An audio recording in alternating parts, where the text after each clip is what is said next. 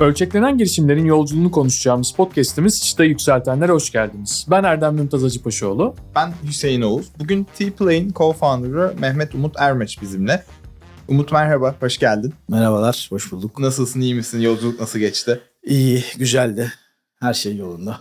Harika. Bize biraz kendinden bahseder misin? Bugüne kadar neler yaptın? Şu anda Tabii. ne yapıyorsun? T-Plane ne yapar? Çok uzun yıllar yurt dışında yaşadım. Bir 10 sene kadar Amerika'da yaşadım. Bir sene kadar Norveç'te yaşadım.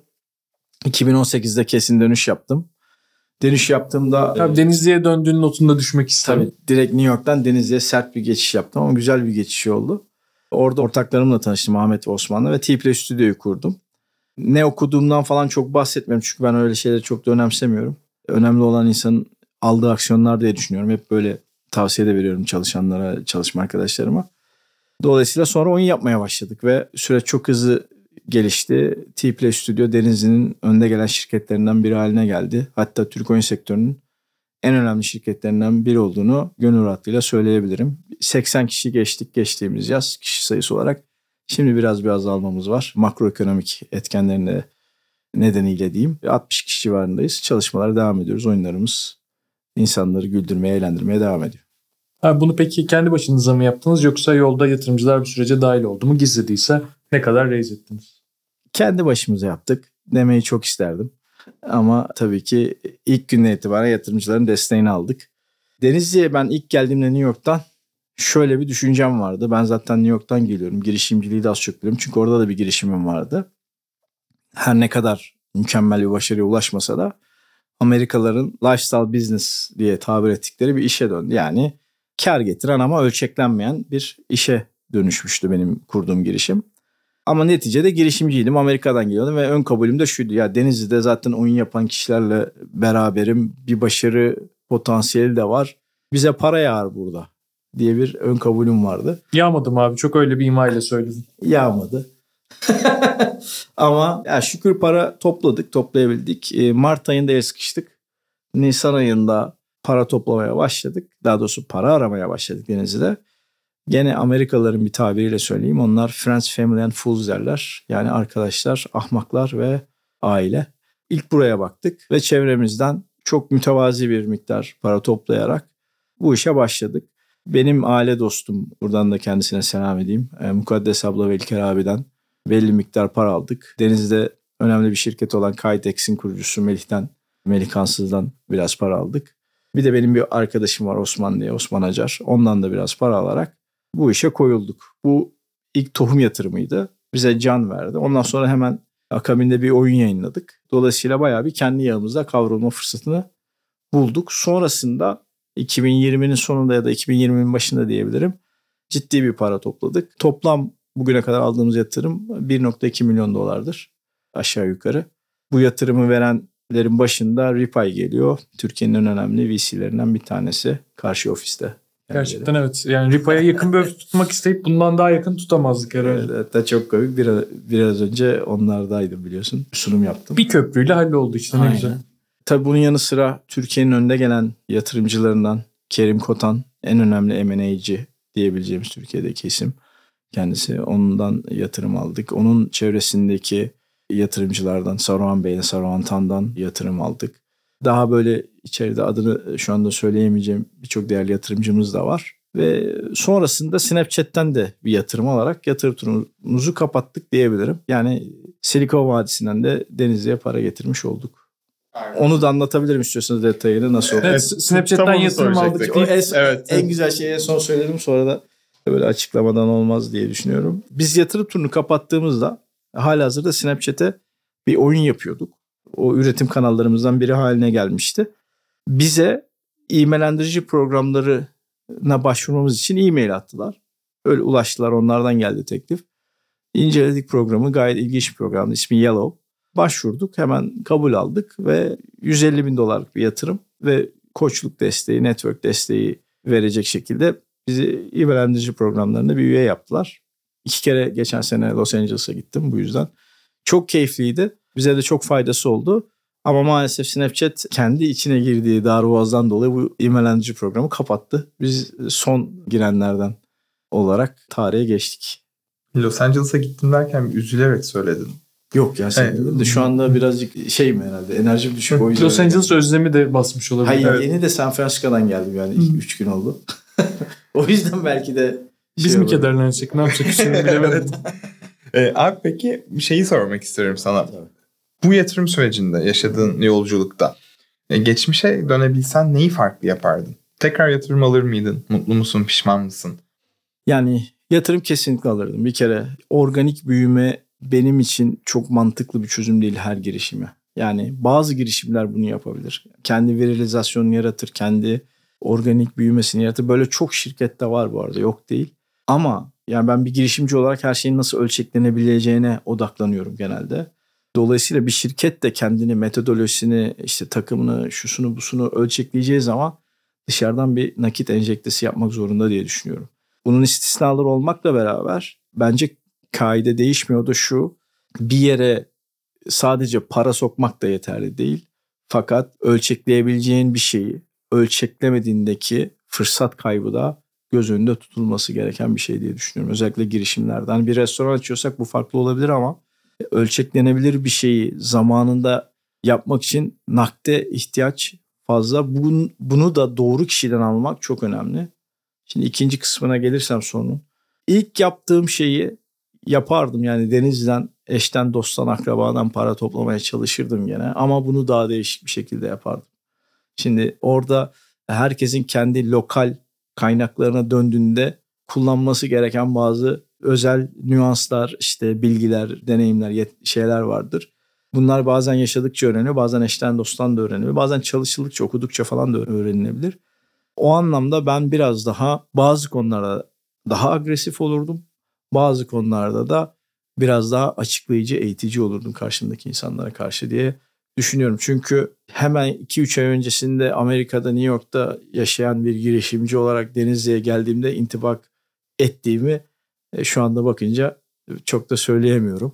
Biraz orada bazı konularda karşımdaki insanların bazı şeyleri çok kolay kabul edip anlayacağını, bana çok kolay inanacağını düşündüm. Bazı konularda da karşımdaki insana elimizdeki potansiyelin büyüklüğünü, e, kendi gücümüzü, yetkinliğimizi, tecrübemizi yeterli agresiflikte açıklayamadığımızı düşünüyorum. Onları değiştirdim. Ufak bir nüans. İleri doğru sardığımda açık konuşmak gerekiyorsa şu anki yatırımcılarımızdan çok memnunum. Orada çok bir şey değiştirmek istemem. Ripay çok iyi bir VC. Bize çok büyük bir konfor alanı da sağlıyor. Aynı zamanda kendi sektörümüzdeki yetkinliğimizi kendi ekosistemlerine de yaymamız için bizi cesaretlendiriyor. Eğlence medya sektöründeki diğer girişimler olsun, başka fırsatlar olsun. Çok bir şey değiştireceğimi düşünmüyorum. Yani çekirdekte biraz bazı şey tohum yatırımda değiştirebilirdik diye düşünüyorum ama sonrasında aynen devam ederdim diye düşünüyorum yani. Abi bu noktaya bir ufak analiz eklemek istiyorum. Bugün tesadüfen işte sizin ortaklık sözleşmenizi yeni potansiyel yatırım türleri için inceliyorduk. Bakarken şeyi fark ettim. Siz gerçekten yatırımcıların güvenini almış bir girişimsiniz. Çünkü bir sürü girişim sözleşmelerinde şey görürüz. İşte girişimcileri çok kısıtlarlar, bir sürü konuda ona güvenmezler ve bu evrakın her yerinden belli olur. Sizde tam zıttı. Yani gerçekten size en güvenilen ortamı belki bir şekilde sağlamışsınız ki az da insan yok içeride. Bunun da çok ciddi bir konu olduğunu düşünüyorum. E, tamamen avukatımız sayesinde. Estağfurullah. bu, buymuş aslında amaç. ben, ben bile şaşırdım. Ne yalan söyleyeyim. İyi güvenmişler ama. Ya doğru şimdi bilmeyenler için söyleyelim. Mümtaz bizim avukatımız aynı zamanda ilk günden beri. Şöyle bir durumu ben de fark ediyorum. Yani bizim hissedarlar sözleşmemiz ya da şirket anayasası diyebileceğimiz belgeler bütünü kuruculara çok güveniyor. Yani mesela yönetim kurulumuzda kimse yok bizim yatırımcılarımızdan. Bütün operasyonu biz yapıyoruz. Ve bu bence çok sağlıklı bir ilişki ama bu kurulması da çok zor bir ilişki. Bizim buradaki avantajımız bence şu oldu. Biz ilk günden beri çok samimi ve şeffaf bir şekilde davrandık. Bunu da karşı tarafa herhalde geçirebildik. Karşı tarafı ikna edebildik ki böyle bir yapı kuruldu. Ama bu yapı bir kurulduktan sonra yani bu yapıyı eğer kurabiliyorsak sonrasında aslında en büyük avantajı yatırımcıya kazan veriyor. Çünkü biz uğraşmaya çalışmaya devam ediyoruz girişimci olarak ama yatırımcı belli noktalarda sadece kadrajın içine girerek belli noktalarda kilit isimlerle girişimciyi buluşturarak ya da kaynaklarla araçlarla buluşturarak parasına para katıyor aslında. Zaten olması gereken de budur. Maalesef Türkiye'de biraz bunun eksikliğini görüyorum diyeyim. Hatta ve hatta bazı önüme gelen sözleşmeler beni üzüyor, korkutuyor bazen hatta. Yani nasıl böyle bir sözleşme girişimciye dayatılabilir diyorum ben. Tabii belki de biraz girişimci tarafından bakıyorum ama Ben bile diyorum abi dolayısıyla çok Evet. ha- haklı görüyorum. seni. yani şimdi isim vermeden söyleyebilirsek biraz da rating yapalım. Lütfen buyur abi. Ee, ya şöyle şeyler... Atış serbest. Aynen. Şöyle şeyler gördüm yani. Adam sözleşme yapmış. Yatırımcı şey girişimcinin önüne koymuş. İşte para verecek. Convertible note'un Türkçesi nedir abi? Abi Hisseye yok gibi. dönüştürülebilir borç. Evet. Şey, Yani tam en sermaye yakını. piyasası kanunu hisse senedine dönüştürülebilir tahvil diye çeviriyor ama Tamam. senin kullandığın anlamda bir convertible note bizde ne yazık ki yok Ha. ama Hüseyin güzel çeviri bence okey. Yani işte convertible note ya da safe gibi bir anlaşma yapmış ama Turkish yapmış. İstediğim zaman geri çağırabilirim demiş faiziyle. Ya şimdi bu suç bankacılık kanununa falan aykırı. Her şeye yani bayağı o, İşte neredeyse tefecilik abi. tefecilik yani neredeyse. Yanlış avukatla çalışmışlar Aynen. sanırım. Ama hayır yani bu tamam bu zaten döner bir yerden hani. Ama öyle sistemler kurarsanız bu öyle bir yapı ki hiçbir şekilde artı değer üretmez ki. Bir şekilde o girişimci o, onu gördüğünde ya, ya bana güvenmiyor parayı çağırabilir diye düşünür ya yani özgüven eksikliği yaşar ya da ya kendimi koruyayım ben bir an önce şey yapayım da stres altına girer durduk yere olmaması. Çünkü yatırım adı üstüne hani geri çağıramazsın veriyorsun ve risk yani risk sermayesi tam olarak yani tanımı. Bu tarz şeyler yanlış ve aklıma gelmişken bir örnek daha vereyim. Mesela çekirdek yani tohum turunda girişimin %60'ını almaya çalışan yatırımcılar falan var. Abi hala kaldı mı onlar ya? Var var. Tabii girişimcinin orada al abi sen yönet ben çalışayım Yani bu- demesi gerekiyor. Bu o kadar komik de bir şey ki çünkü yatırımcı parayı kaybedeceğini garanti etmiş oluyor. Çünkü zaten tohum anında %60'ı oradaysa o kurucunun elinde 3-5 kalırsa Allah bereket versin o kadar seyrelmeden sonra başarılı olurlarsa. E belli bir noktada adam demeyecek ben kurduğum şirketin %3'üne nasıl hani %97'si sizde. E, dolayısıyla motivasyon kaybolacak ve bu şekilde başka alanlara yönelme, bırakma, e, yanma yani kafanın yanması gibi şeyler olacak. Dolayısıyla e, negatif bir e, feedback loop oluşmuş oluyor burada. Aslında bunun tersi de mümkün. İşte bizdeki sistem biraz öyle oldu. E, karşılıklı güven esaslı, iyi niyetli, motivasyonu yüksek bir ilişki kurarsak her iki taraf için asıl fayda öyle sağlanacak. Bu arada Mümtaz ara ara bir resimler gösteriyor. Bana da göstersene ben de Ke- merak keşke resimler olsa. o oyun oynuyormuşuz bir yandan. Ama Tifla Stüdyo'nun oyunlarıyla. Aa, o güzel. Abi peki bu yatırım sürecinde hem işte bir çekirdek turu geçirdin hem VC var. Bayağı bir insanla konuştun. Bayağı insana dert anlattın. Başına gelen komik ya da enteresan bir şey var mı bu yatırım? komik enteresan var. Onu, onu anlatayım. Bir yatırım sunumu sonrası çok olumlu geçtiğini düşündüğüm bir sunum sonrası e, ses kesildi karşı taraftan. Görüşemiyoruz bir türlü. Mesajlar atılıyor falan gidiyorum. Ve o karşıdaki şirketin de en yetkili kişisiyle görüştüğüm bir toplantı sonrasında bunların olması ilginç geldi. Biraz araştırdım, sağa sola sordum ve öğrendim ki o yetkili kişi beni sevmemiş yani şahsen. Neden İyi bir kriter abi. Abi, kriter hani bilmiyorum tipim mi artık tarzım mı çoraplarım mı bilmiyorum ama Evet, e, şey, sarı çoraplarına referans yapıyor. Evet. Burada not düşmek isterim. e, tarihe. mikrofona çorabımı göstererek de tarihe de geçtiğimi düşünüyorum. Böyle bir pas geçilme durumumuz oldu ama tabii ki oluyor bunlar. Hoş görmek de lazım ama bence ilginç bir anıydı. Benim de garip bir anekdotum var. Tiplay ve Umut özelinde. Bir yatırım turu için işte cap table'ın şirketin hissedarlar tablosunu hesaplıyoruz. Ben aslında hiç bu kadar zorlandığımı hatırlamıyorum. Umut'la en son sanıyorum 5 saatin sonunda Beş saat abi. senin sıfırdan kurduğun bir Excel formatıyla cap table'ı hesapladık. Aynen. Ve hani neredeyse Eureka'ya yakın bir bitirişle çıktık Evet. salon. Ben onu niye yapamadığımızı çok düşündüm. Ara ara hala düşünüyorum. Yani boş zamanlarını bunu düşünüyorum yani. Ve buldum. Çünkü orada bir ikili sistem var. İkili zaten. ya zaten yoksa şey Çok- cap table hesaplayamıyor değiliz. Onu da Aynen söyleyeyim. işte onu da söylemek lazım. 300 kere falan yaptım aşağı yukarı. Yani iki, iki, iki tane adam yan yana geldik. Evet, sen bir de için. mühendissin hadi ben Aynen. hukukçuyum neyse. Estağfurullah. Şey ama hani orada bileşik faiz hesapları devreye giriyor ve ba- bayağı karışıyormuş yani insan. Hatırlıyorum yani 10 dakikada yapıp çıkacağımızı düşünüyordum böyle hadi falan diye başladık ve gerçekten acıktık falan yemek söylendi. Evet, evet. Kağıtları yırtıyoruz artık. Bu böyle olmayacak. Hatta şey vardı. Ekip arkadaşlarımızdan birisinin ÖSS derecesi vardı. Matematiği ve geometriyi full yapmış onu falan çağırdık aşağıdan gel ne olur diye. Baya komik bir gündü. Abi komik de. Ya Mümtaz'ı çekiyor mu bilmiyorum ama e, sanırım çok yakın periyotlarda biz de Mümtaz'la benzer bir şey yaşadık. Pulpayar'ın Amerika'ya Glimpse gruba exitinde işte convertible notlar, geçmişten gelen yatırımcılar, option pool'lar falan cap table hesaplıyoruz. Her hesapladığımızda farklı çıkıyor. ben hesaplıyorum farklı çıkıyor. Mümtazlar hesaplıyor farklı çıkıyor. Co-founder'lar hesaplıyor farklı çıkıyor. Sonra neyse bir hesap yaptık. Bitirdiğimizi sanıyoruz. Böyle aradan bir, bir ay geçti. Pulpayar'ın yatırımcılarından biri hani halka da açıktı. Bu sefer onlar işte SPK'ya bildiride bulunurken farklı bir hesap yapmışlar. En başa döndük vesaire. Zor bir süreçti. Ben ama yine de Tiplank'ini tercih ederim. Çünkü gerçekten hani yanma anı vardır ya. Birkaç kere Umut'la bunu sıfırdan yaşadık hani. Yemek yiyoruz, toplanıyoruz. Oldu diyoruz.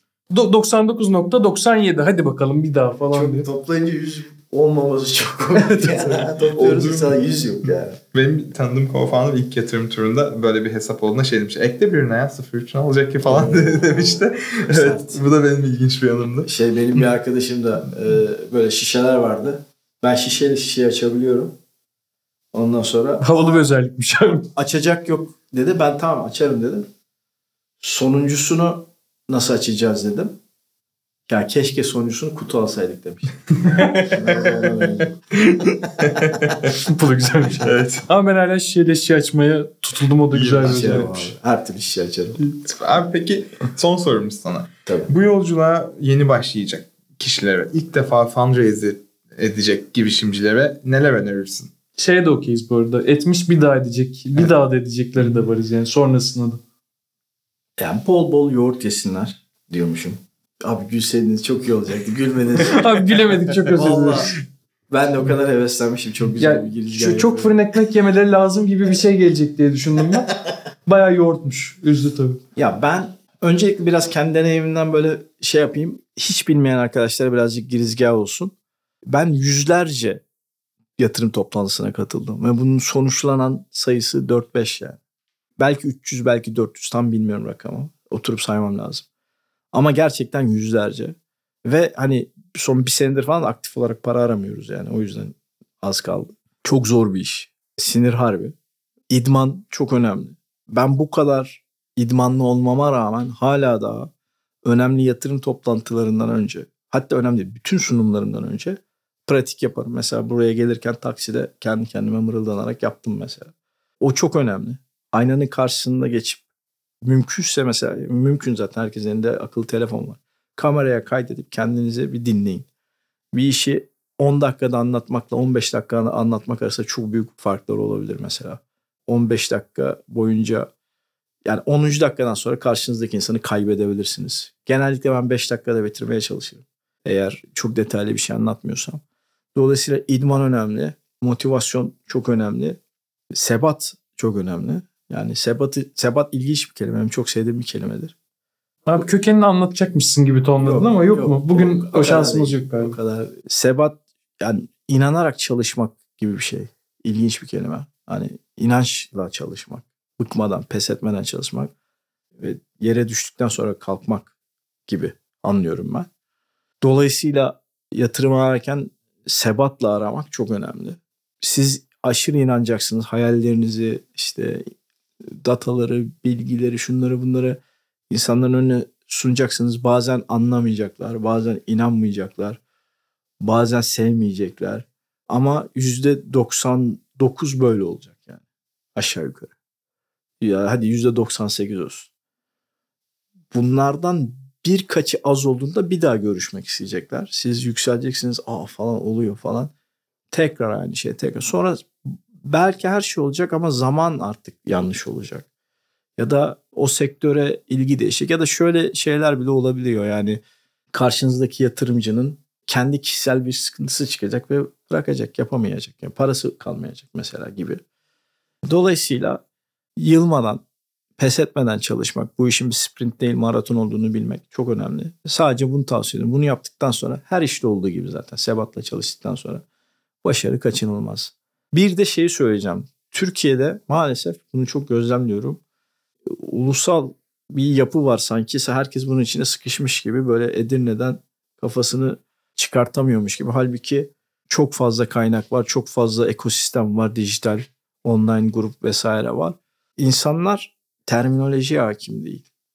Ulusal trendlerin dışındaki trendleri bilmiyor. Globalde neler oluyor, hangi terminolojiyle konuşuluyor, kim neyi arıyor, neyi istiyor, hangi VC, işte corporate VC ne arar, normal VC, family nedir? Yani birazcık kendi ödevini de yapması lazım girişim. Bu konuda ben birazcık eksiklik hissediyorum, görüyorum da. Yani bir yatırımcının karşısına çıktığınızda bırakın sizin endüstrinizle alakalı terminoloji, karşınızdaki yatırımcının günlük kullandığı şeylere hakim olmanız gerekiyor. Onun bir herhangi bir şey konusunda size şu klauzu şöyle yapsak falan dediğinde öyle tavşan gibi kalmamanız gerekiyor. Ya da şirketinizin en maksimum kar elde etmesi için onun haklarını savunmanız için belli kanunlara vesaire hakim olmanız belki de yapacağınız işi bir ülkede tescilli başka bir ülkede operasyona sokmanız gerekiyor falan filan. Yani biraz daha uluslararası girişimcilik ekosistemiyle hasbihal olmak gerekiyor diye düşünüyorum. Bu konuda yani yurt dışındaki özellikle İngiltere ve Amerika'daki VC'lerin ortalaması her 100 sunumdan birine yatırım yapıyorlar ortalama. Türkiye bu oran biraz Türkiye'de bu oran biraz daha düşük. Yani girişimcinin bunu en başından bir kere kabullenmesi gerekiyor. Çünkü bu oran tersten de çalışıyor. Yani senin görüştüğün her şey 100 yatırım toplantısının sonunda büyük ihtimalle bir tane yatırım alabileceksin. Bunu en baştan kabullenmek Doğru. çok önemli. Doğru. Bir de hani dediğin diğer konuyla alakalı da benim de gördüğüm bir eksiklik gerçekten globaldeki rekabete çok az hakim olunabiliyor. Hı hı. Yani globaldeki trendler olsun, rekabet olsun, Doğru. burada yeterince detaylı araştırılmamış evet. olunabiliyor ve işte bir nevi akvaryum ve okyanus sendromu Kesinlikle. oluşuyor. Hani akvaryumu okyanus sanıyorlar. Bu bence çok kritik bir konu. Çok çok önemli. Aynı şeyi ben daha geçen gün yaşadım. Şimdi ismini vermeyeyim. Bir girişim bir konu hakkında yani benimle konuşmak istedi. Konuşuyorum. Ben biliyorum o sektördeki global oyuncuları. Onlar hakkında birkaç soru sordum. Çok vakıf değillerdi konuya. Yani üzüldüm mesela. Şöyle bir şey olsa nasıl olur? Ne, nasıl bir şey? Bir tane program olsun. Oraya basalım müzik dinle. Ve Spotify var. Spotify ne? E, olmaz ama işte Spotify'ın olduğunu bileceksin ki belki onun muadilinin bilmem ne versiyonunu yapacaksın. Spotify for bilmem ne. Zaten hep öyle oluyor yani biraz artık niş niş böyle. En son işte aktör kimdi? Ya, şey, Reynolds. Ryan Reynolds abi. Mint Mobil şirketini 1.3 milyar dolara sattı. Aktör adam nasıl aldı? Niye aldı? Nasıl bir öngörüyle mobil şirket aldı? Çünkü o kadar kalabalık bir ve rekabetin bol olduğu bir ülkede dar gelirli vesaire bir gruba hitap eden belli ürünler öne çıkan bir farklılaştırıcı özelliği olan bir yatırım yapıp bir şirkete yatırım yapıp çok kısa sürede unicorn yapıp sattı. Büyük başarı mesela. Bunun bir sürü ters örneği karşısında örnek de var tabii. Ee, biz olumlu tarafta olmalıyız. Dersimizi çalışmalıyız yani özetle. Abi çok teşekkür ederiz. Key- evet. Keyifli bir sohbet çok oldu. Çok teşekkürler Teşekkür İnşallah exit seansı içinde tekrar davet etmek kısmet olur senin. İnşallah o zaman 6 ay sonra. İnşallah. Görüşmek üzere arkadaşlar. Çok teşekkür